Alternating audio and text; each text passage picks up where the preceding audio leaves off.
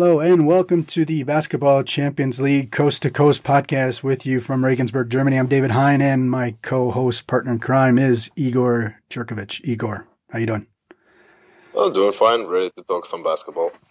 Yeah, um, we have uh, 13 of the 16 teams in the in the playoffs are set. Uh, we have three more three more spots up for grabs, uh, and we're going to talk about the games this week. Our interview of the week, we have Dario Gjergja from uh, the head coach with Filou Ostend. Uh, had a nice chat with the coach there. Uh, before we talk too much about the game day, why don't we? Uh, I'll just let you know some of the things that are up on the website.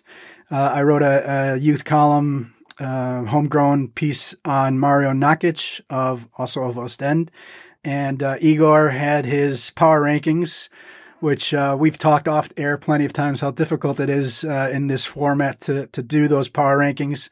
Uh, it must have been a wonderful feeling having uh, your number one team uh, go down just a couple days after yeah. after putting yeah. your power rankings up. Just maybe anything anything in particular you were happy or whatever about the power rankings. I mean, I, I did have Tofas up high, which is kind of a success because they made it to the next round. Um, I did put Bamberg as number two because even though Bamberg are the only unbeaten team in the BCL, they're still struggling in the Bundesliga. So uh, where everything panned out, uh, I had like, I mean, I have to have Tenerife at number one because of the way they're playing. They were 15 and four in Spain. They were dominating their own group here, and I thought like, ah, they're gonna play and Denmark against Bakken was the worst thing that could happen. so they ended up losing by a bunch of points, but still they won the group, so that's what matters. So they had already even locked up the top spots. Oh, and and uh, obviously Bakken was still fighting for their lives. Um, we'll get to that. Uh, just you know, maybe um, I guess surprising uh, if you look at the um, if you look at the the big picture, maybe uh, you know Dijon not not making it. We'll talk a little bit more in depth. Um, uh, also, Bakken Bears were not able to make it, but uh, uh the teams that were able to make it through Holon, uh, Hapoel, Unet Credit uh, Holon, uh, Tofas Bursa, and, and Dinamo Sassari. Um, so let's let's start with the standout performances as we do every week. Uh, you mentioned Tofas um, DeVaughn Akoon uh, Purcell was fantastic for Tofas in the win over Nymburk, 23 points, nine rebounds, three assists, three steals. Keith Langford, fantastic for AEK against Tsmoki Minsk, 32 points, three rebounds, two assists, two steals. Eimantas Bendzius uh, win over Galatasaray, 20 points and 10 rebounds. Maxime De Zeeuw uh, in the Holon win over Cholet, 21 points, 5 rebounds, 3 assists. And Deshaun Stevens in Bakken's uh, big victory over Tenerife with 20 and 9. Uh, as always, uh, thoughts about that grouping and, and maybe anybody you think uh, uh, had a had an argument? No, I think this one's this one was kind of the easiest one to go with, and especially when you get in the way of the the weight of the wins that AEK had, for instance, and the impact that Langford had. So basically, the that's the best best lineup we could end up with.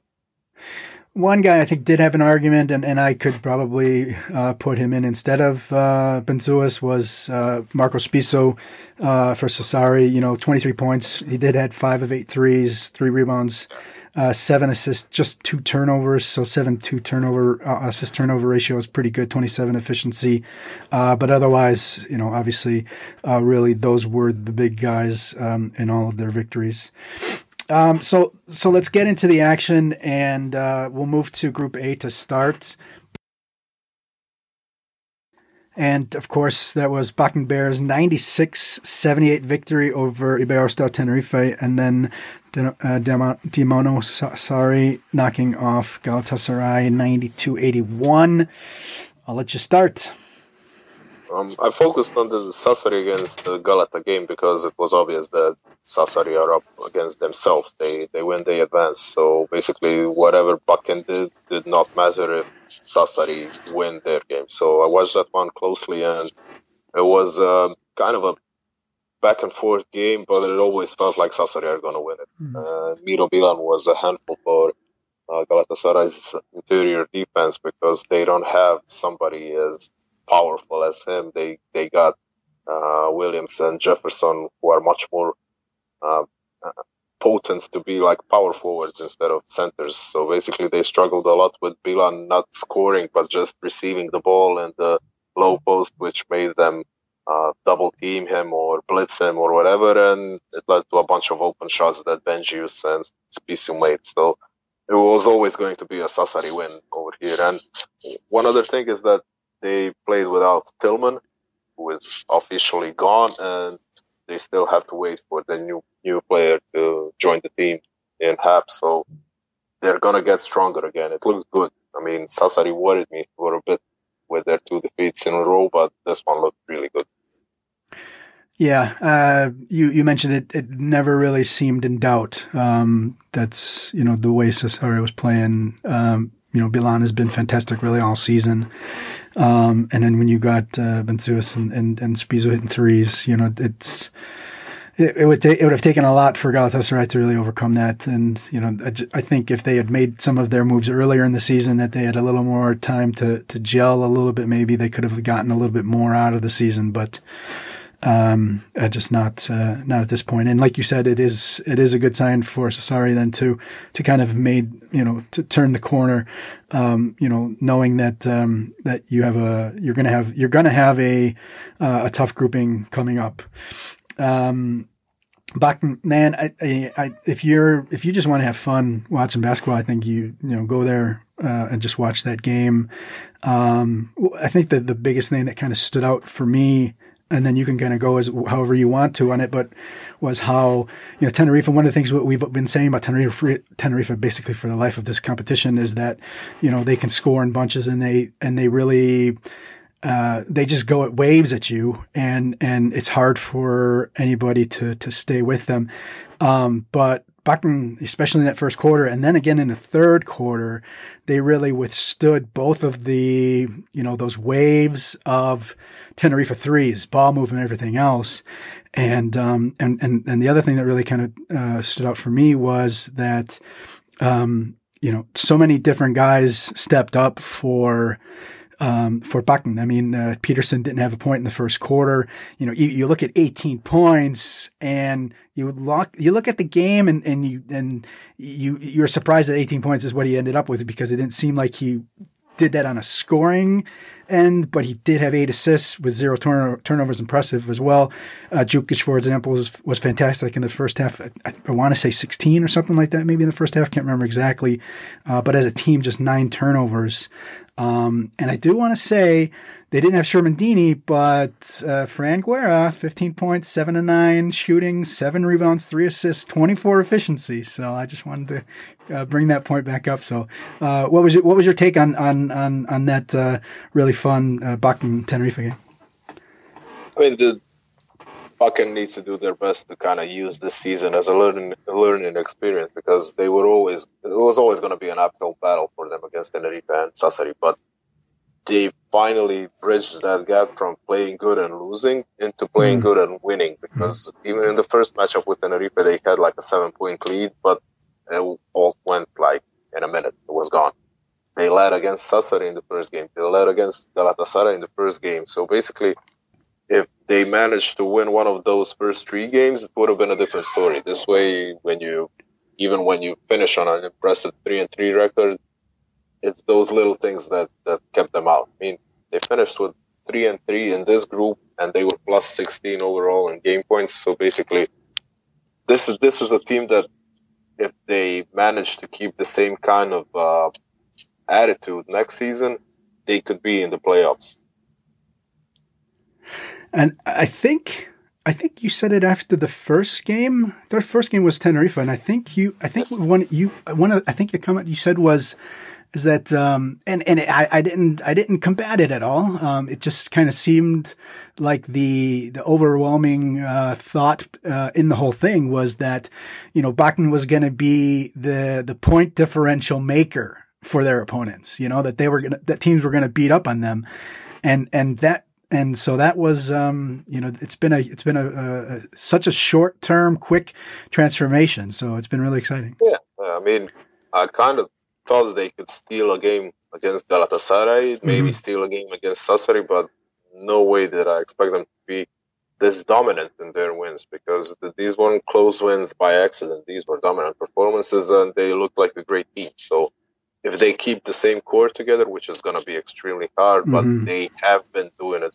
They've been known to keep their uh, players for a couple of seasons or so. It could be a fun team next season again. All right. Anything else, or you want to move on to Group B? Ruby. Uh, Dijon getting their victory pretty convincingly. Not pretty convincingly, very convincingly. 79-44 over Krafnos, 4 and 2 for Dijon, 0 and 6 Krafnos uh, bid farewell in their debut season in the in the in the Basketball Champions League. Uh, and then the the thrilling uh, Tofas Bursa 103-97 victory over Nymburk. Uh, both teams 4 and 2 along with Dijon. Tofas end up on top. Um, uh, so go ahead. um, Uh, th- this is just heartbreaking because uh, I really love Dijon and everything they did, and they finished third last season. They they had a perfect season basically last season, but this time around, just the two defeats came at a horrible, horrible timing, and the points difference killed them. So I'm desperately unlucky for them not to make it into the next round. And as for Tofaş, two things kind of clicked for them. First thing was basically when they let uh, Sean Kilpatrick go and sign Derek Phillip, that, that made them a whole different team. And then they added Thomas Zubcic to the mix, so basically they have a bit of uh, bit more experience in their front line, and it, it looks really good now. I mean, they're on a roll, not just in the Basketball Champions League, but also in the Turkish League. Just go and watch this game. Um, these are two teams that are going to go pretty far in this competition. It it uh, seems, um, and um, yeah, I, I mean, it, it was just a fun fun game to watch. I, I don't want to say too much about it. Um, um, just I have, I have one or two things uh, later on, but uh, and and Dijon. I mean, yeah, I mean, twenty three points. You know, they showed what they can do. But again, again, as you say all the time, as as as the point is, the, the biggest point in international basketball uh, with point differential. Um, the absolute worst thing you can do is lose by big margins, and you want to win by big margins, and that's you know Dijon uh, ended up uh, falling on the sword for it. So, uh, Group C, Let's go. uh, Tsmoki Minsk say farewell uh, with a 95-90 loss at home against AEK. AEK moves to four and two. Uh, Tsmoki Minsk uh, two and four. Cholet also two and four. Holon four and two. Holon win uh, 89-71. Go for it. Um, I think that Holon are basically one of the hottest teams um, in all of Europe right now because they, they won the stat is like 14 of their last 15 games uh, or 15 of their last 16 games. I did kind of see it, but uh, I underestimated it because a bunch of those victories came in the Bibble, the Balkan League that the Israeli teams went to play uh, when they were locked down. And some of the wins came in the Israeli Cup. But then when you look at it, I mean, you have to do something really well to win 14 out of 15 games. And happy to have them in the next round because it, it could go down that we don't have Hapoel Bank Yahav Jerusalem in the next round. So Mhm. it's good to have an Israeli team make it for sure. Yeah. Uh, first of all, I was I was really happy that Tsmoki Minsk really gave a good fight um, to to AEK. They uh, it was a, a 16 point lead for AEK, uh, but they did make it tight at the end. Um, and Chal- and Cholet to also then to say farewell. Um, you know, Makunda has just been so much fun to, to, to watch the last two days. Um, there's a there's a video on Twitter of his six dunks. You know, it was it was a it was his own personal dunk contest. Uh, you know, so much fun.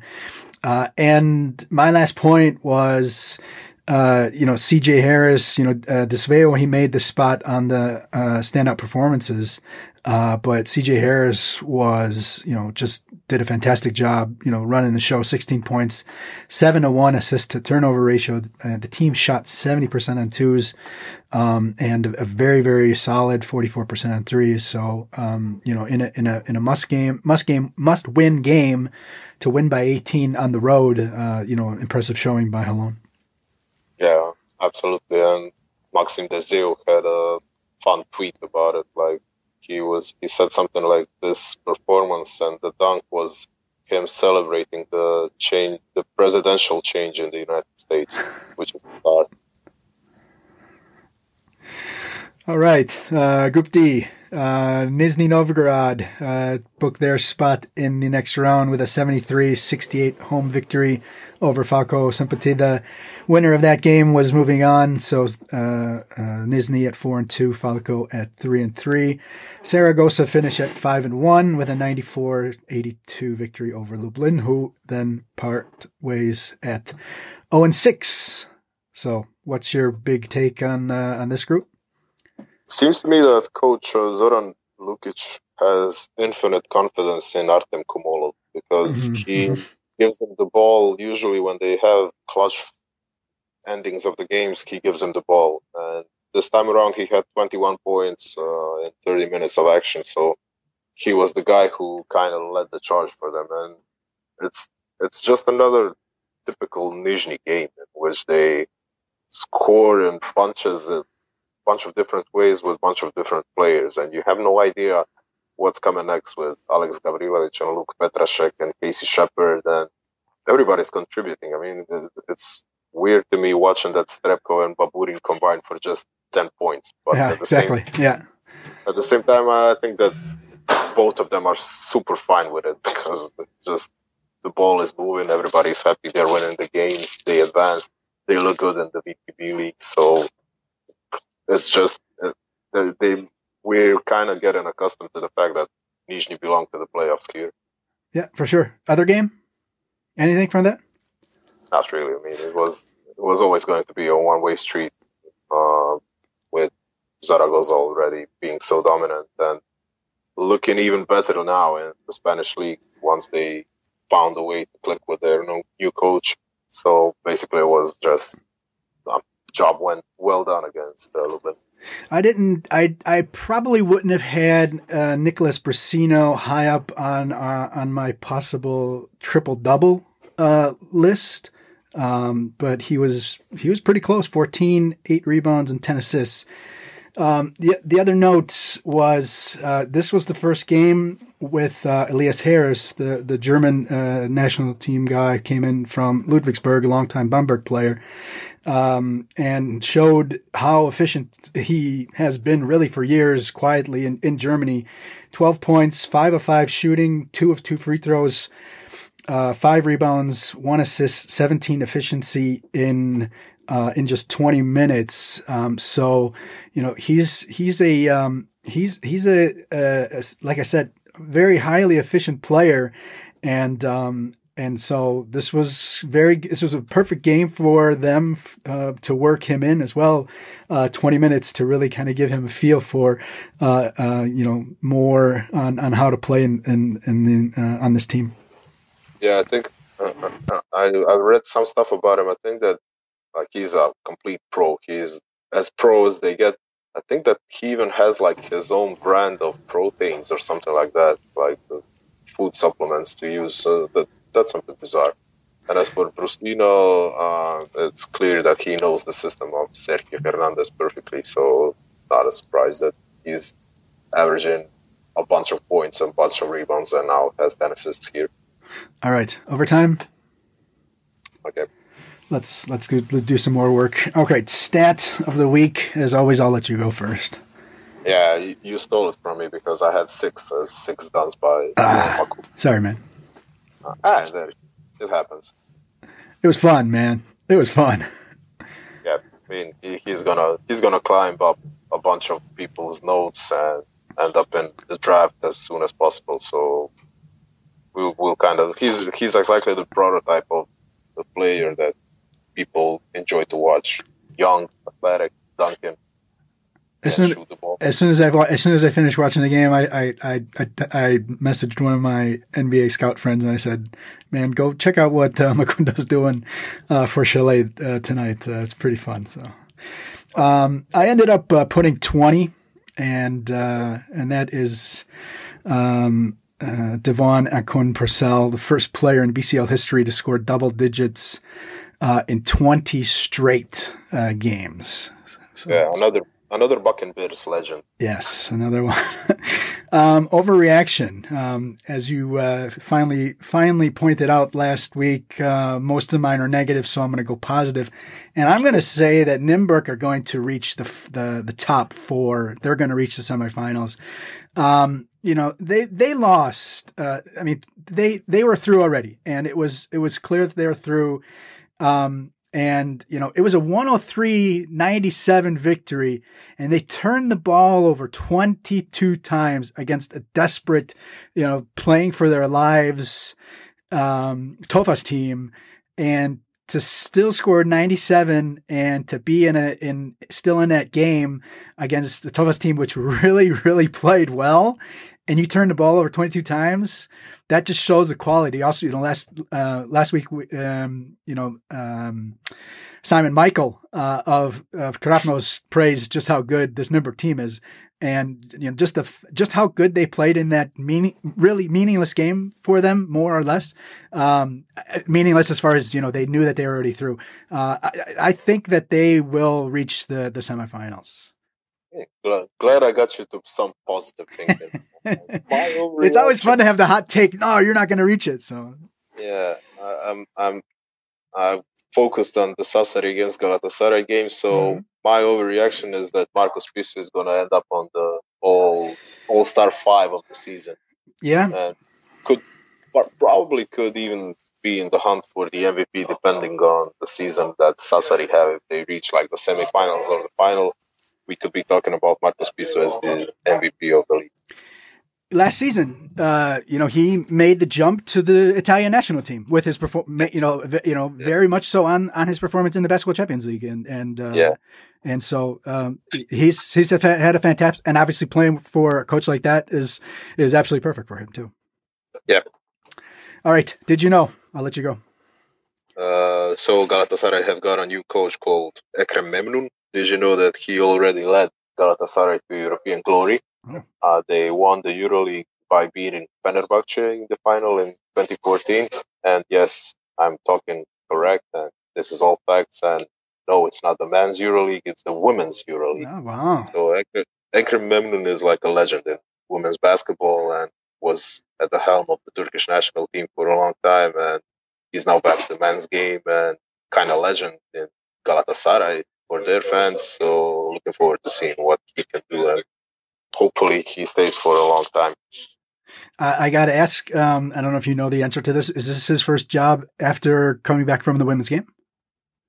I believe it is. I believe it is because I know that he coached Turkey, uh, Turkey's national team, women's national team, like a couple of years ago. So basically, not really sure that he was back in the men's game before this. If, if not one of the very first ones afterwards. Yes. Cool. Very cool. Very cool. Um, did you know that um, uh, two talents in this competition, uh, Mario Nakic, actually who are now gone, Mario Nakic of Ostend and Augustas Marciulionis of Rytas Vilnius, uh, faced each other in the U18 uh, Adidas Next, Next Generation tournament. Um, they actually, um, Marciulionis was on the team 2018, I think. 2018 that won the champ, won the title, um, and they knocked off uh, Real Madrid. Nakic comes from Real Madrid, um, and then uh, Nakic got his revenge in the AGNT finals in the group stage, uh, knocking off uh, Rytas. Uh, thir- and uh, so there you go. Um, these two top talents uh, have faced each other at the club level on at a high level as well. So uh, hopefully they're going to be facing each other for a long time. I think so. I think so. Um, all right. So I'm going to go with the eliminated team from groups A to D. that you will miss the most. So I guess I go first. Um, I think for me, it's totally easy. Uh, Bakken Bears, um, and, uh, the, you know, I just talked about the, the, the, the, the, transformation, whatever you want to call it, uh, that they've had over the course of the season. Uh, you know, just how much fun they've been. Uh, the, the offensive rebounds, they're, they're big Africans taking three pointers where you're thinking, is that really normal? You, you know, the, um, and everything else that goes along with it. Um, uh, you know, Bakken Bears will, will definitely be missed. Um, Bakken was kind of the obvious answer, but no, I mean, I'm going to miss Dijon a lot because I think they could have contended once again to reach the semifinals. So to have them go out this soon is just uh, major disappointment. All right. And the last one is player from one of the eliminated teams from groups A to D that you will miss. And I will let you go uh, first. I'm going to go with Daryl Macon, uh, Galatasaray. Mm-hmm. I watched him basically every single game that he played, and he knows how to score. I mean, he scores with such ease when he goes for the pull up. It's really hard to stop, and he can get you 20 in a hurry. And even in this game, when nothing was uh, going right for Galatasaray, he still ended up with 20 points, even more. So I'm gonna miss watching him. I don't think that he can. He will leave Galatasaray uh, in kind of this transfer window that we have think that he's going to stick for the rest of the season over there because they still got a lot of work to do in the Turkish league and um, yeah. they won't be falling apart that easily. Yeah. Uh, I'm going to go. My choice from the very beginning was was uh, uh, QJ Peterson from Bakken Bears. All things Bakken Bears. It's going to be weird not being able to talk Bakken Bears in, uh, starting in a couple of weeks. Um, and and I wouldn't be surprised if somebody picked him up. And and I was just gonna say, I hope for Bakken Bears that um, and their development that they that they can keep him um, because that would also give a message to uh, to to everybody that you know they are serious. Um, do they need him to win the the, the Danish championship? Uh, you know, Pro- probably not. I don't want to say no because I don't want to disrespect anybody in Denmark, any of the teams in Denmark. But uh, for for that program, I do hope that he stays, um, and then even leads them to the you know to a, a contention for a playoff spots next season. But he's definitely the guy with everything that he's done in this competition, um, that I will definitely hit mo- hit, miss the most, and and again, ho- almost hope for their sake that uh, we don't see him again. Of course, I would love to see him again. Said that from the very beginning of the season, that uh, that that I that I hope that that I think that he might be one of the players that will will get snatched up by somebody. So uh, let's go to the interview of the week. Uh, we talked to uh, Dario Gjergja, the head coach at Filou Ostend. Uh, so uh, enjoy this, and we'll catch you on the other side. All right. So on the show this week, we have Dario Gjergja, the head coach at Filou Ostend. Uh, coach, thanks for taking some time.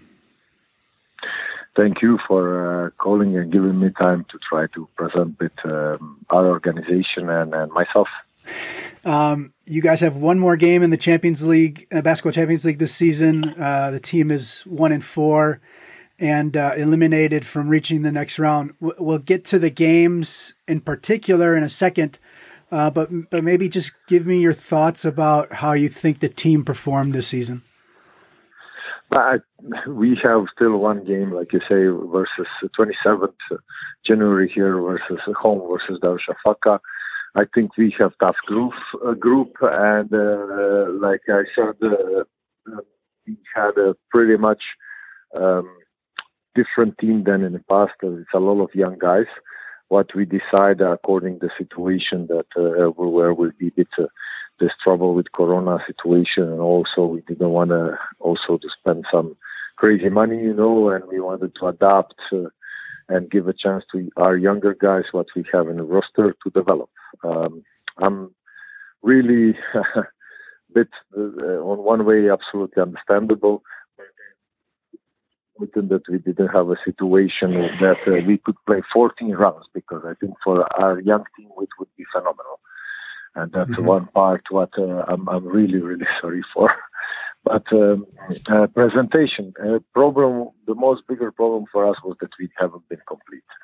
Um, practically, every game uh, we were somewhere there at 10, 12 points uh, difference. We, we succeed and managed to win a game versus Burgos home. I think that was our best game by far, but that was probably the only game where we didn't complete.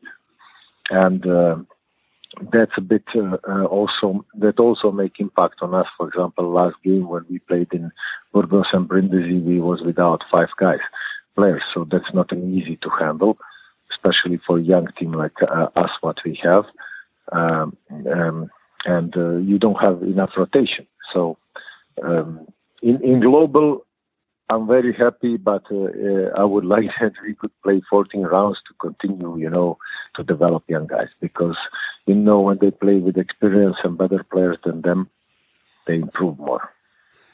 So um, the start of the Belgian league uh, was delayed till uh, November, which which actually meant that your official your first official game of the of the 2020 season was the opening game of the BCL season against Darüşşafaka. And before that, you had only played exhibition games. How difficult was that? You know, not really having any competitive games going into the Champions League. I agree, very difficult. Uh, okay, we had that game 16th of, of, of September, if you remember, maybe mm-hmm. at Tenerife qualification. Against Tenerife, right? And yes, and after that was practically uh, friendly games what needed to be played, but uh, you need to also understand that momentum. Corona started again, and we had uh, like a lot of games cancelled. Uh, we had nine games, uh, friendly games cancelled, so we go practically um, to uh, to play in Turkey with with only three friendly games after that. So that that's not an easy, but I mean, it's it's it's not only for us. I think it's for everybody, and we need to be even grateful that we can play games. So that's you cannot make really system, especially uh, when you have a, uh, young guys who they they need to show what they learn on the practice uh, and produce that on a game, so that after that you can make corrections on the right way. And uh, we didn't have a chance for that, and this is why I'm not happy. but it's, it's it, it is how this situation is like that. And then was really the the highlight of the basketball Champions League season for you, um, the second game where you knocked off the really freshly crowned champions Hereda San Pablo Burgos. It was a thrilling game. Uh, eight points was the biggest lead. Twenty lead changes back and forth, back and forth, and then uh, Dusan Djordjevic hits the hits the jumper late. Um, w- what impressed you the most, or or pleased you the most about your team's uh, effort? But consistency. That was one of the games uh, where we really had consistent game. You know, in in the sense that we didn't fall down too much. Playing against great team who was shooting uh, excellent. Also, later we catch up practically the same rhythm and and and, and continue. So um, that consistency, that wish to stay in the game, and even on the momentum when when uh, uh, Burgos, who is a great team and experienced team, and who I think again in my eyes will be one of the favorites because they have everything to every tool to be there. Um, as we stayed and, they execute some situation, we stayed there. We trust in, in ourselves and uh, and had the confidence that we can make a good result. And uh, like I say, you need to have some experienced guy who is ready to, to, to step in and also finish. Dusan did it great. Uh, uh, at the end, we was a bit lucky. We defend well. uh, three pointer was on the after offensive rebound missed by Horton, but uh, in global, very very happy with uh, what we did that game. Um, Ostend, is, I think the way um, Ostend, you guys knocked off Tenerife in the round of 16 in one of the games, um, actually surprising many people. Um, and, uh, you know, take that and then also this victory um, over Burgos. What do you think it meant for the for the Ostend organization to to get a victory like this against the the the champions of the of the Champions League? it, may, it means a lot. That means that that uh, uh, that uh, you can keep consistency. That uh, first of all, that you are competitive, but for for to, to do something extra, you can be competitive for one or two games. But to do something extra, you need to have more quality. And uh, this is right now not situation with us, but uh, um, I hope in future Ostend will be stable, like like like I say, mid-range European club, like we're showing right now. Also, I think uh, we we never didn't uh, one game, even with this young play uh, team, we didn't go and lose by 30 or 40 points. You know, sometimes that can happen with the teams who, uh, especially in this situation. But uh, for our organization, means a lot uh, because I think it was a big boom. About that, also last year Tenerife game, where two years ago, same thing at Tenerife. Before we had also some very good victories. So it's it's um, that that you are competitive and that you keep consistency. That uh, people recognize you in Europe. I mean, because when you talk now about Belgian basketball, everybody probably talk Ostend and Antwerp. Yeah. Mm-hmm. The rest is uh, like a bit, uh, I would not say weaker, but don't get me please uh, wrong. I respect every team, but when you talk about Belgium, it's more Ostend than Antwerp. Yeah. yeah. And then a, a, step lower. I mean, it, it is a fact that you guys, you know, you've been going at it with them. We'll, we'll talk about that fight in a, in a, in a minute. Um, okay. let, let's, let's combine the two Brindisi games in one. Um, you, you lost the first game by 12. Yeah. Um, and then in the return leg, it was, um, uh, it was a tight game until the third quarter and then they, they pulled away. Um, Yes. The the the biggest takeaway I think probably I had from from from those two games combined was, you know, the team was down by 26 points in the the first game uh, against them, yes. and you ended up. Uh, it was only a nine point game basically at the buzzer. Um, they hit a three pointer to make it a 12 point game. So it just, it seems to me that, you know, um, you know, that you could be happy that this, that this team just doesn't give up, uh, you know, even if it's such a big deficit. Yes, we didn't give up one second. They did. I think that was Brindisi best game what they played in Champions League. They've been amazing uh, uh, that game. Also Harrison here, and they've been shooting. I think 60% three point shot. Our first game in here in Ostend, and they've been really, really amazing. Uh, we came, I think, on six points difference in one momentum. So and and then uh, in the fourth quarter, and uh, okay, uh, listen, that experienced team, we punish some situation. They probably underestimate a bit, but uh, at the end, uh, uh we we come back and we fight through. But but for something more, you need again. I would say the word consistency. So in in Europe today, if you don't play 40 minutes game, it's very hard to win. You can allow yourself maybe in a home domestic championship, but in Europe, consistency is a key. And um, we we didn't have uh, according uh, second game uh, three quarter like you say we was really pretty much there. Um, after uh, timeout and technical of the coach uh, uh, my dear colleague Tucci they they raise up their game. I think Harrison was amazing scoring from nine meters and changed a lot their game that that last part. And um, I mean, uh, we we couldn't handle. We was without rotation on the big guys. If you remember, we had only one big guy, and we had one kid, uh, Wallison. So it was very hard for us to to to to follow. And we didn't have Gillet, what was in that momentum on four, very important player for us. Uh, so we couldn't couldn't keep 40 minutes. Yeah, uh, it's not it's not easy against that team for sure. Um, yes, and then and then the most recent game was the was the second game against against Burgos, and um, yeah. you know they they showed their depth where you know 11 players who uh, all 11 players played scored five points. They didn't even play with Rivero. Um, you know they added Sa- um, Salash from Tsmoki Minsk. Um, yeah. Maybe, maybe how much better do you see this team than the one you had faced just a couple of weeks ago? Uh, they, they, they are deeper. They are deeper for sure because uh, okay, on, on every possession covered, uh, there is a lot of players who are versatile who can play more possessions. For example, Rivero can play four five. Horton can help on three always. Salvo can play on or on four to help. Uh, new guy Salash, for example, in ACB was playing even one game versus Sevilla on five. So uh, Kravic playing amazing uh, also.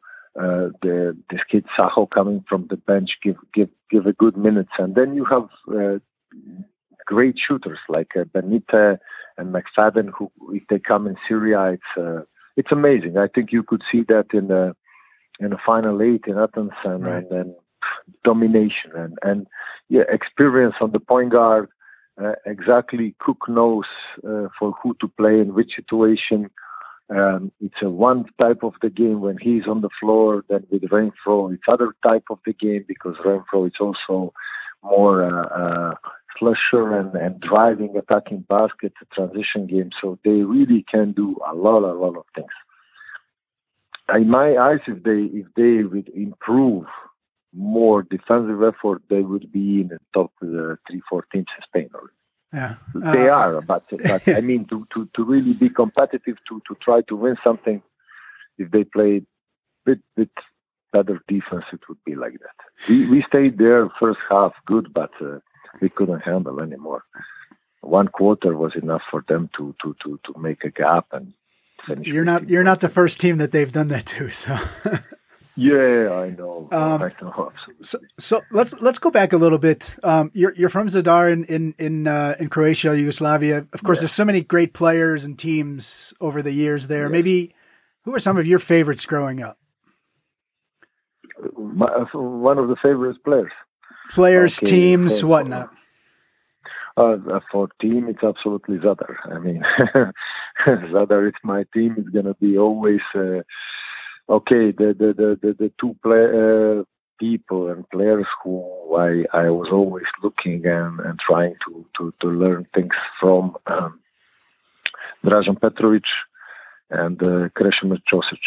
Uh, okay, both of the persons today are not alive, but uh, it was it was uh, people from who you can learn discipline and and, and the way and uh, working ethic and um, I was lucky that, for example, Mr. Krešimir Ćosić was even sports director in Zadar when I was there, like uh, also in youth categories. So it was amazing experience there.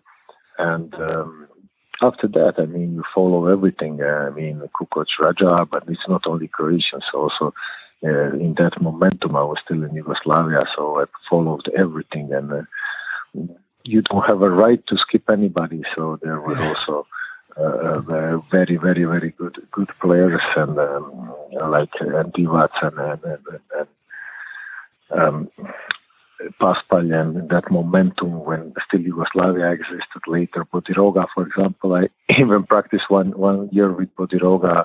He was uh, two and a half years older, but it was already seen that it's uh, something amazing, you know. And uh, he was in Zadar with me when he was a, a youth. So this is, a, you know, a never, practically a never-ending supply of greatness. Mm, yes, never ending, never ending, never ending. And, and, and I was really blessed that I had very good coaches. One of the best, probably, uh, teachers uh, of the basketball. And I don't know, people don't talk too much about him, but it's uh, Professor Dr. Slavko Trninic who pr- practically made made Komazec, uh, Raja Kukoc, Bodiroga also, so that all his players. Um, and the second one, Daniel Yusup. So that's uh, like Croatian. Then later you follow all. It's normal. I enjoy to watch, you know, Bradovic, Messina, and I have some good contact today with some of the top coaches. What is very important, I think, in this job because um, we can learn from each other on daily basis. Yeah. Um, I saw you became an assistant coach at Zagreb um, in 2001 when you were 26. Yes. Um, yes. Th- there's not a lot of information about there about your playing career. How how would you describe your playing career? When did you when did you when did you stop? How how high did you make it? I uh, came in the first division, in, in, in, uh, like a player of Zadar, to the second team in uh, Borik Puntamika. It's called today also uh, exist a team and played their first division for one year till I was still in high school. And then, honestly, I saw that I'm I'm not the great, greatest talent, and my decision was to go to study, and I finished kinesiology or physical education in Zagreb University, and there I played second division uh, through my studying uh, in different teams in Zagreb and um, practically already um, immediately jump in a let's say coaching job. But I started very, I think, how is necessary to start. So from the youth, from the uh, basket school towards um, mini cadets, so U14, U16, and uh, U18, and after that become assistant coach and uh, step by step developing. I think I was uh, for eight and a half seasons assistant coach, and then my first practically uh, coaching job was in Liège. I, I got I have some questions before we get to, to Liège, so not, ah. not so fast, Coach. Um, um, your your head coach um, to, your assistancy then in 2001 was Drazen and Anzulovic, uh, who he won the EuroLeague title with Cibona in '86. Um, yes. You know that was the start of really a, a, long and successful relationship. You you were assistant with him for two years at Zagreb, and then you went with him to Cibona for four years. Went to him with yes. Russia for a year in uh, 2017 at uh, Ural Great Perm, and then in 2008 uh, you followed him to Belgium. Um, yes, he, he's sure. 22 years older than you. Um, what what made it click so well with you guys that um, uh, that you guys really just uh, you know worked worked so well together? Uh, we first of all we didn't know each other well. Uh, I, he came in the club in Zagreb, uh, and we was his his roots are from near to Zadar also.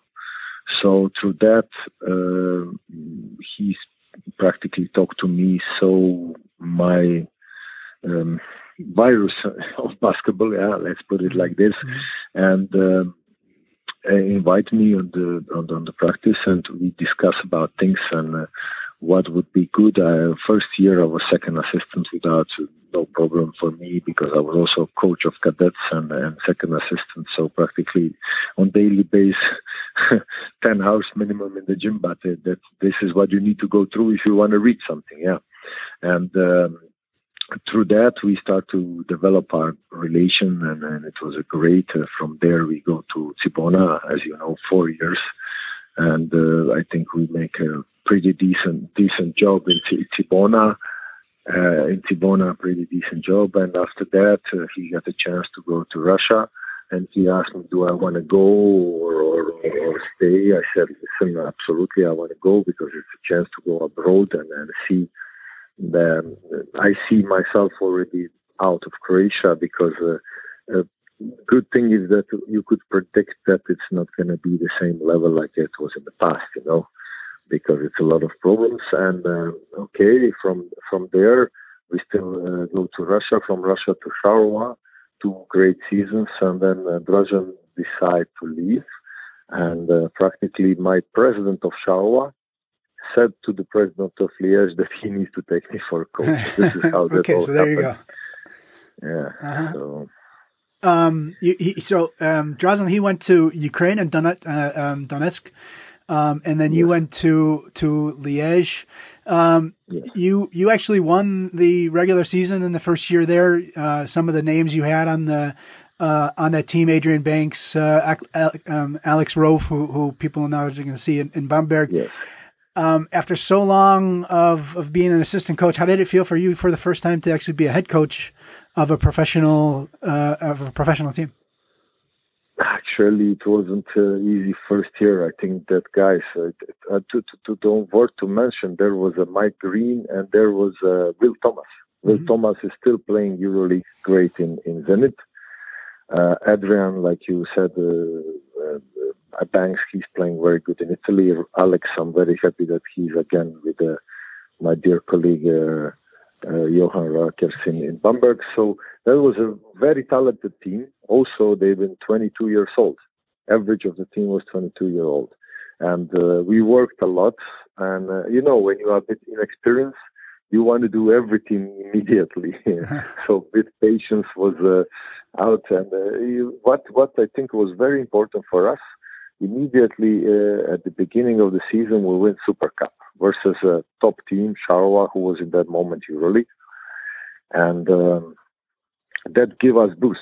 and at the end of the season we was first spot, but but uh, realistically, Charleroi had much more uh, experience and the talent, and, and and we had a lot of problems with injuries. For example, Josh Duncan was also there, who was practically all the time uh, in problem with the knee. And uh, okay, we lost finals, but it was a great season, and it's normal that players immediately leave. You know, they get better offers. Uh, my Mike Green was an MVP of the league. Uh, Will Thomas was MVP of the league by coaches. So you know, it's normal. Uh, they they go, and the second year was suffering because it was a much much younger team and uh, without money. And uh, okay, after the season, I quit and waited a new job. That Yeah, was and- the situation in Liège. And you went to Ostend. You know that was a club. You know they've they'd won twelve league titles, but had not won one uh, since two thousand seven. What did you think when you joined Ostend, and, and maybe what was your initial plan when you when you arrived there? my initial plan was uh, to survive first time, to be honest, because yeah, seriously, because everybody, you know, they they, they was talking okay, uh, hard hard situation. Yeah, you lose two games, you goodbye. But uh, um, honestly, um, I was uh, very very open with uh, with my board and the people who was here in the management of the club and um, set the picture what we need to be competitive to win the, that moment the title. Um, we did the good things. After that, um I think all is now past. I mean, uh, we try to keep some strategy also about developing young Belgian players and putting Belgian players on the court, and this is already by years. So I think now we are recognizable pretty much with that. So. Uh, like you said, first first momentum uh, was heavy, you know. But uh, who would say that I would be here now? This is my tenth season. Well, there, and it goes right into the next question. Um, you know, what followed is a run that it's really not matched by many clubs in Europe. Um, nine consecutive Belgian league titles, including six straight doubles with the cup as well.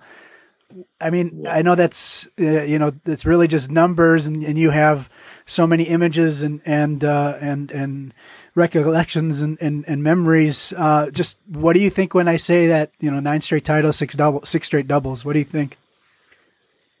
But honestly, not too much because you know, as as you are busy with the new process, and and in sport you cannot live in the past. Mm-hmm. You don't think about that. It maybe maybe in uh, 15, 20 years when I stop with that, when I could pull the line, you know, draw the line and say, okay, this is it. Uh, this is what I did. Wow, this was really nice. But right now, you know, you already think about next opponent. You already think about new game. You think what what you need to do with which of the players. Uh, also, there is, like I said, national team situation where you know also I need to take care of that. What what we need to do and how to put in order uh, for the next window. So you know, too much no thinking about that because uh, if you, if if you do that, you lo- lose yourself. So yeah, absolutely, I'm proud. I'm proud on every player who stepped on the floor and been with us for these all years.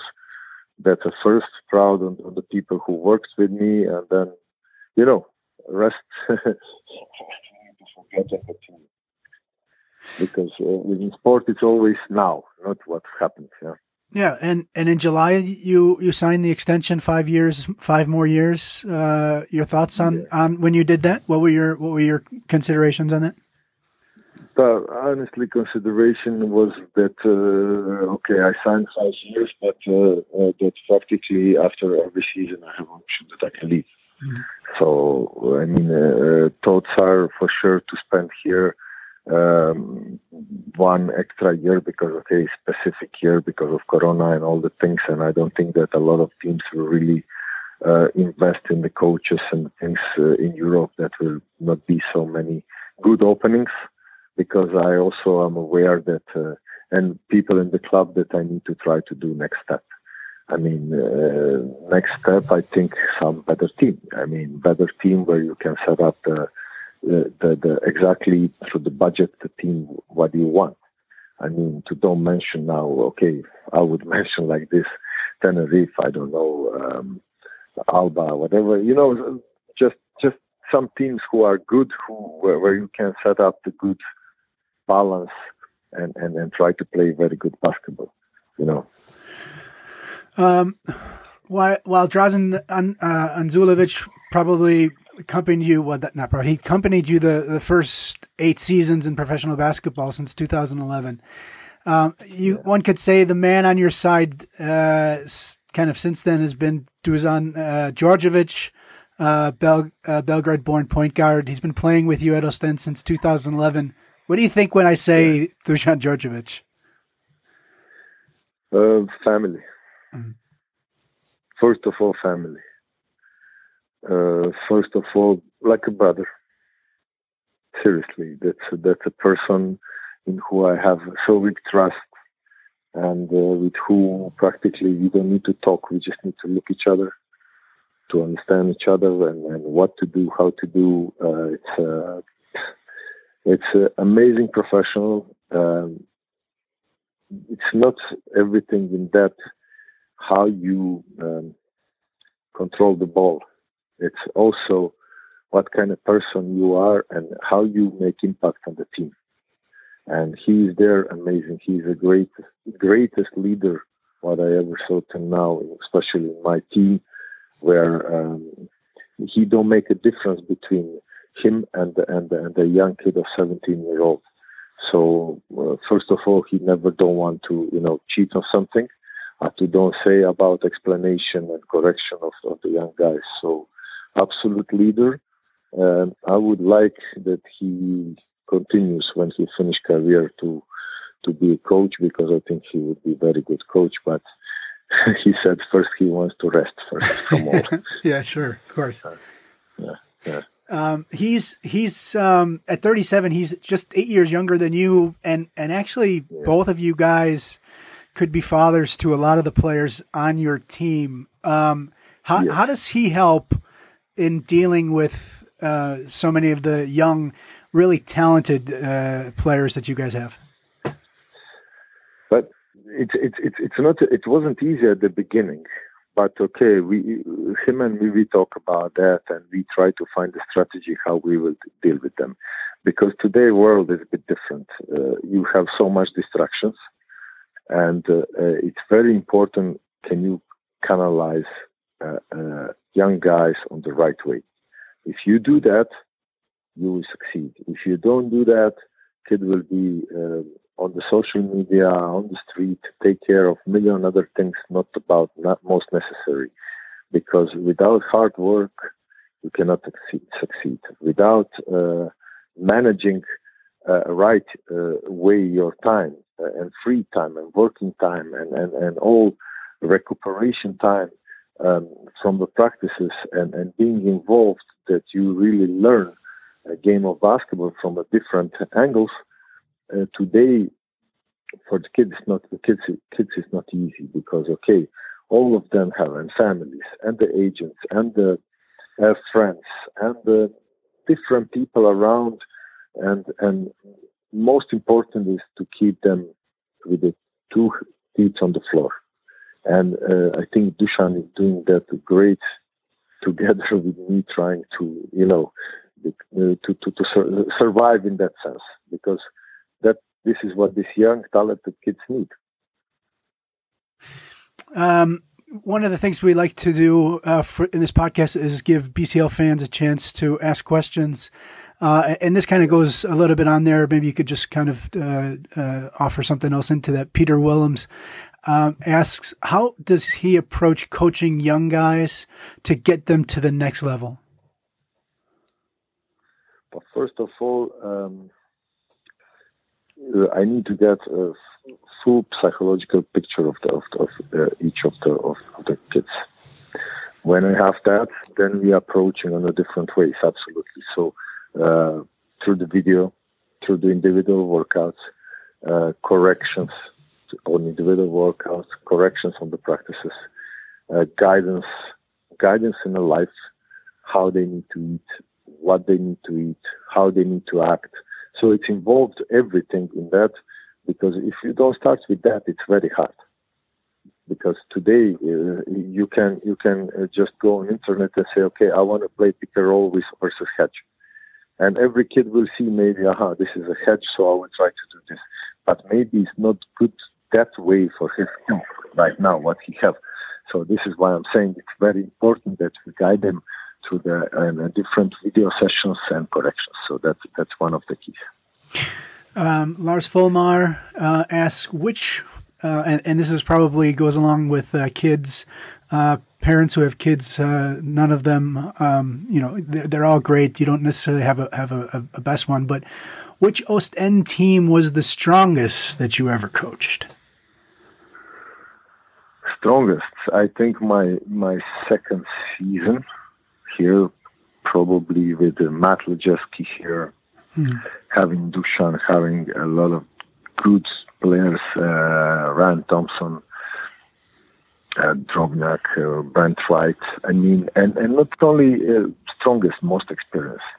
We, I think we've been dominating. Uh, there was a, a, lot of good teams, honestly, because um, that that guys who come after Jakiri, for example, also when he came, um, in, in the team together on combination. It, it was great. Uh, we, we had like 21-0 and all things, but if you look experience-wise and result-wise, was a second-year team. Yeah, so probably, like I said. Um, Lars Volmar also wants to know which team do you want to coach someday in the future? uh, I would like first to go step by step. So first one decent, very decent European team. I would like really. Um, I would like, for example, Germany. I like organized things. Germany, France, especially. Okay, if I can reach Spain, it's it's phenomenal. But uh, you know, it's not easy to to step in that country so easy. Um, but uh, I'm a big fan of Barcelona in every sense, but they have uh, Sharas and they will not change it. So yeah, he's he's there for a little there. bit now, I think. yeah, yeah, yeah. But uh, for example, I adore Barcelona. I'm, I'm, a big fan of Barcelona from from being a kid. Uh, so that's a that's a bit, but I don't dream. Uh, that's only dream. Yeah, sure, so, sure, sure. Of course, of everywhere, course. Every, everywhere, everywhere where I can reach uh, EuroLeague level, I think it would be great. Uh, Matt, Matthias underscore Walters um, says, "Can you please let the Giants win this weekend?" Um, so I don't know what to say. I mean, uh, uh, Mr. Matthias, I would like to help, but uh, you have a job to do. Mr. Matthias, for me, know me already by years, and he probably knows my competitiveness and wish to win uh, uh, versus everybody, even against my daughter. So, you know, um, another another trying to do our best. Another fun one. Uh, podcast co-host and, and actually your fellow Croatian Igor Curkovic mentioned that I should ask you if you have any coffee preferences, saying that something about getting a new coffee machine. coffee preference? No, yeah, I have Lavazza here, and uh, we have a good machine, and uh, I'm not giving up of Lavazza. right. that's that's the only thing I don't drink. I don't smoke, so at least coffee can be, you know, something where where you can enjoy it. So Lavazza is already great. All right. Um, as mentioned, you you've been in the BCL from the very beginning, from the first season. Um, you know, how, how would how do you see the development over the league now over the half half decade that it's been in existence? Amazing, uh, uh, better and better every season. Okay, uh, I think even this, like I say at the beginning of our conversation, I'm not uh, happy because of my team that we have only six rounds, but this also shows um, that uh, practically league and people who manage the league really care about people. Uh, that they spread us in different groups, and then okay, it's it's less games, but um, they take care of the health, and also if some game needs to be postponed, will pl- be played in the week when you don't play, and so all all all all great, honestly and the basketballs are amazing. So from the start, it was this molten, not not the greatest, but this Wilson are super. So I know at the beginning players always complain, but now it's super. Yeah. So it's really good. You've you've been in basketball in Belgian basketball for for a long time. Um, yeah. You know, in the 2018-19 season, we saw uh, Telenet Giants Antwerp reach and also host the BCL Final Four. As someone who has competed intensely with them for many years and also saw their development, what did you think about Antwerp going further than any other Belgium team and reaching the Final Four? Uh, great result, amazing result. Uh, they had also a bit luck, but for any result, what you make, you need to have luck. You know, I think they make they, they have a great season um, in, in in every segment. That that year they went cup against us. Okay, final mm-hmm. they lost, but uh, reaching Final Four was on top of, of, of, everything, I think. Honestly, they've been the weakest team there, but they're already being there. It was super phenomenal. So it, it might be a bit early, you know, but we are now one season, full season removed from that campaign. What what impact do you think that Antwerp uh, that season and going to the Final Four had, or will have on Belgian bas- basketball? that's a problem. I don't think that we use that right way. Mm-hmm. So that's that's really a problem.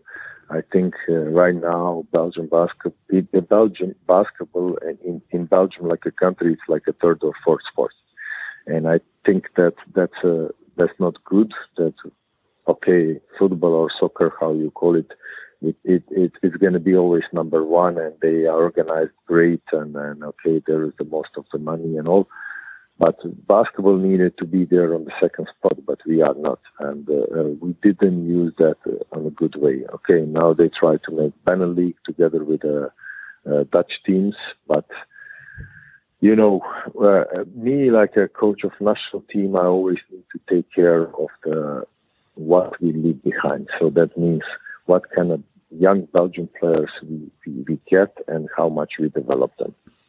So uh, we didn't use that right way. I think it could be much better. And also, uh, uh, okay, uh, us um, through the years playing Champions League, um, Ostend. So we need to we need to use that much better. We have only three teams who are playing in Europe. That's that's not enough. I think.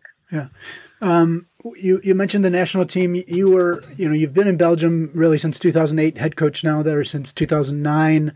Uh, you, you, served as a Croatian uh, assistant head coach at the assistant coach at the uh, 2015 EuroBasket. Um, you took on Belgian citizenship in September 2018, uh, and and and now as as national team coach, you know how does it feel to take over duties as head coach of a national team? First of all, it was a great pride uh, because uh, that shows that people believed in you and they they they they probably think that I make a, through all this year's good job, and uh, uh, it, it, it's not a question of nothing else except a question of uh, uh, proudness on that, and uh, to try to do the best possible job, and uh, to give something back to the Belgian basketball because people give me a chance when I was very young in the one club and another club, so I really need to give all credit to the Belgian bas- uh, people in Belgian basketball for for my development. I think. And, and, of course, I mean, you were really replacing a legend in Belgian basketball. You know, Eddy Casteels. You know, he brought the Lions uh, back to EuroBasket in 2011 for the first time since 1993. Um, and then the next four four EuroBaskets, uh, you know, he was he brought the the, the country to the, to the EuroBasket. Um, what was it like filling those shoes? So it it wasn't easy because, first, like you said, Coach Eddy make a great job, great selection, put practically uh, uh, uh, national team from from uh, I would say basement to the second floor. You know what is not easy. You know how hard work that is sometimes to build the the, the, the things from the right way. So he succeeded in that and uh, uh, that's a that's a great part. But also first first person after I took national team who I called and tried to have a lunch and discuss about everything was was was Coach Eddy. Mm-hmm. I think that's normal and that we need to think uh, at the same page because national team needs to be above everybody.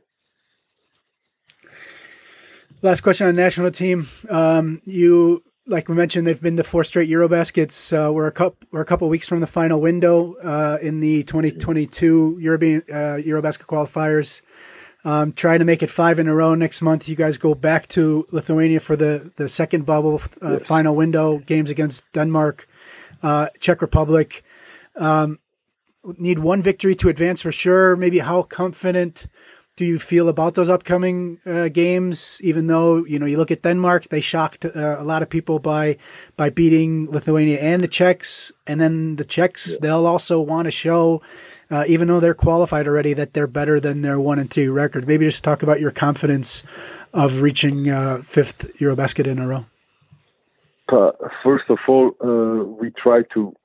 Um, we are confident. I mean, we will try to do our best for sure. We try to make a balance between some of the older guys and some who are coming and talented. For example, Van Wayne and, and Lecomte their buckle will try to reach for for the, for this window also. So occasionally it was a lot of this also younger guys and, and the guys who are already long in national team. So we need to find that balance well. And um, I think uh, Denmark game is a key, and then we will see also how we will manage uh, for the second game. You know.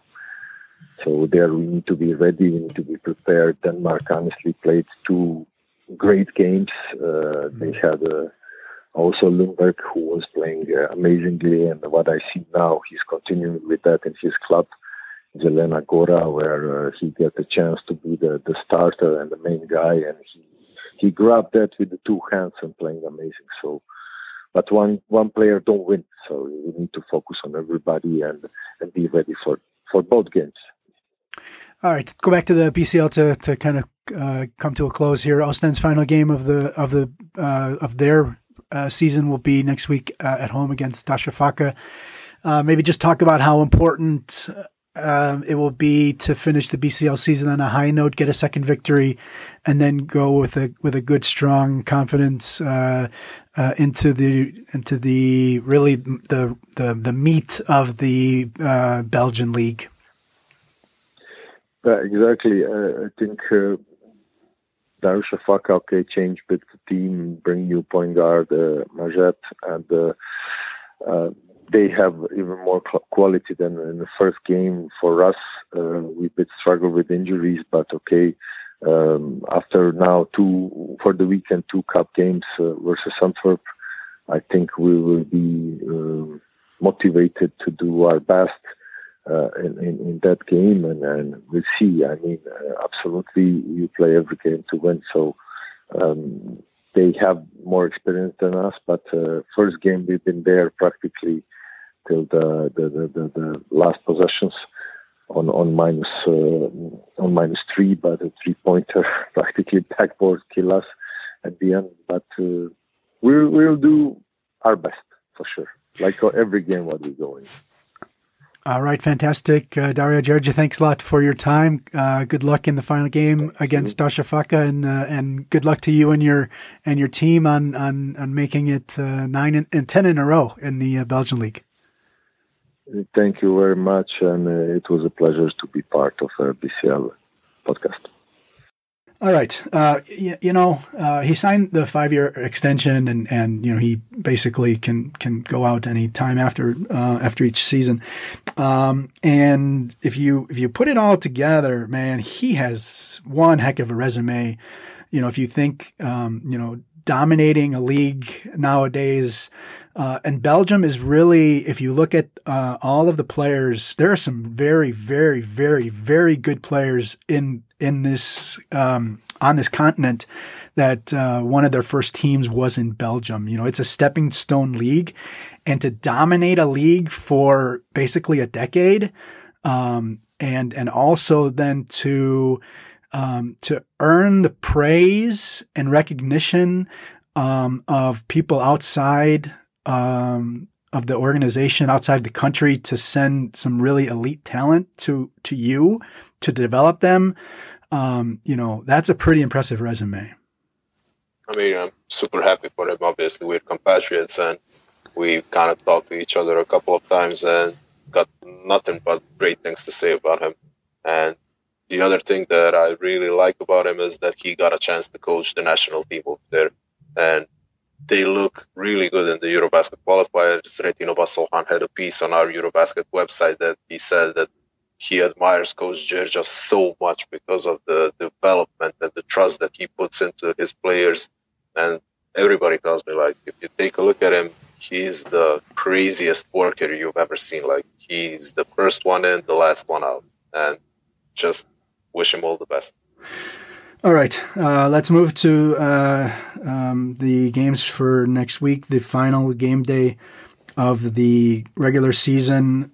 Uh, Tuesday are groups E and G, and we have uh, Rytas Vilnius facing Strasbourg, SIG Strasbourg. Uh, Rytas uh, eliminated at one and four, Strasbourg four and one already through, and then the other, the big game, VEF three and two, Peristeri two and three, and then in Group G, Turk Telekom Ankara four and one, uh, hosting Igokea at three and two, Limoges at one and four, already out, and uh, uh, Hapoel Jerusalem at, tw- at two and three. Um, maybe the the game you're going to be watching. Mm probably Riga against Peristeri because it's the head-to-head battle that's kind of not gonna go all the way. But like this is crazy that we have four games at the same time and only nothing new for you. yeah, only Rytas and Strasbourg are basically like, ah, yeah, let's just play to play. Uh, yeah, all the other games are. what what am I supposed to watch? I'm gonna have to go three eyes again. Yeah, I, I don't know. I don't know what I'm going to feel if if uh, Peristeri win and, and VEF Riga uh, go out. You know, like you. Yeah, look... I'm gonna I'm gonna blame it on you because you've jinxed them. You talk so much about them, and the teams that you talk about. No, no, no, no. Don't end up winning anything like Brindisi last season and like Bakken Bears hey, come on, man. Bakken Bears has done a lot more than. Uh, anyhow, anyhow. All right. Um, so, yeah. So obviously VEF Riga and and, and Peristeri, um, because you said obviously head to head. You know, winner goes through, loser um, uh, heads home, or you know doesn't move on to the, the to the rest. Uh, let's go to Wednesday groups F and H. Uh, group F, uh, Pinar Karsiyaka, three and two against Bilbao, two and three. Uh, and then Happy Casa Brindisi, uh, sorry, Brose Bamberg at 5 and 0 uh, against Fortitudo Bologna, uh, Bologna at uh, 0 and 5. Group H is Happy Casa Brindisi, 4 and 1. Burgos, uh, 4 and 1. Uh, Filou Ostend and, and uh, Darussafaka, both 1 and 4. Their final game looking to take uh, a victory home and on to their domestic league. So, what you what's your what's your big one in this one? Uh, Karsiyaka against Bilbao. Um, best of luck to Bilbao because they have to do one thing that nobody's ever done. Uh, they have to win by 10 or more in Izmir. And it hasn't happened for the last, I think, two and a half years. Is that true? Yeah, I had it in the power rankings. I'm, I'm not sure of the exact date, uh-huh, okay. but know that that's just like even when they have the biggest Turkish clubs like Fenerbahce, Efes uh, coming over to town, mm. it's, it's never easy especially not to get a 10 plus points win. Yeah, I mean, and Bilbao doesn't really even score a lot of points necessarily, anyhow. So, uh, yeah, it's going to be tough one. I mean, to, I mean, obviously that's going to be playing for playoffs, but I mean, uh, I think that Brindisi, uh, uh, Burgos game is going to be fun because, you know, this is two teams that, uh, you know, have, uh, have, you know, rightfully so pretty big aspirations. All right. Um, so that's our show this week. Uh, thank you to everybody who sent questions in uh, for Coach uh, for Coach Gjergja on, on Instagram. You can follow us on Instagram and Twitter. Handle is basketball um, basketball CL. Uh, you can like us on Facebook. Uh, subscribe to the YouTube channel. There's the mobile app. You can email us. It is info at championsleague.basketball. Subscribe to the podcast. Uh, you can follow everything online on championsleague.basketball, and all of the games are live and on demand at livebasketball.tv. Igor, final messages going into the final uh, two days of the regular season. Um, just we we made it. We made it. Mm. we're almost there. I can see the finish line. So it's gonna be a month long break with the BCL because we have the playoffs start in uh, early March. So we're gonna have some domestic basketball to focus on, and of course the Eurobasket qualifiers bubbles again. Yeah, um, it'll be it'll be a shame to you know really after we've finally kind of found a rhythm, you know, um, to then take a break. Uh, but on the other hand, uh, you know, national team window, and um, you know, it's it's the way the competition uh, correctly um, in, in in these times was was transformed. Um, so yeah, uh, really, uh, you know, you guys have one have two more days uh, for a while. Uh, so enjoy it, and uh, we will talk to you next week.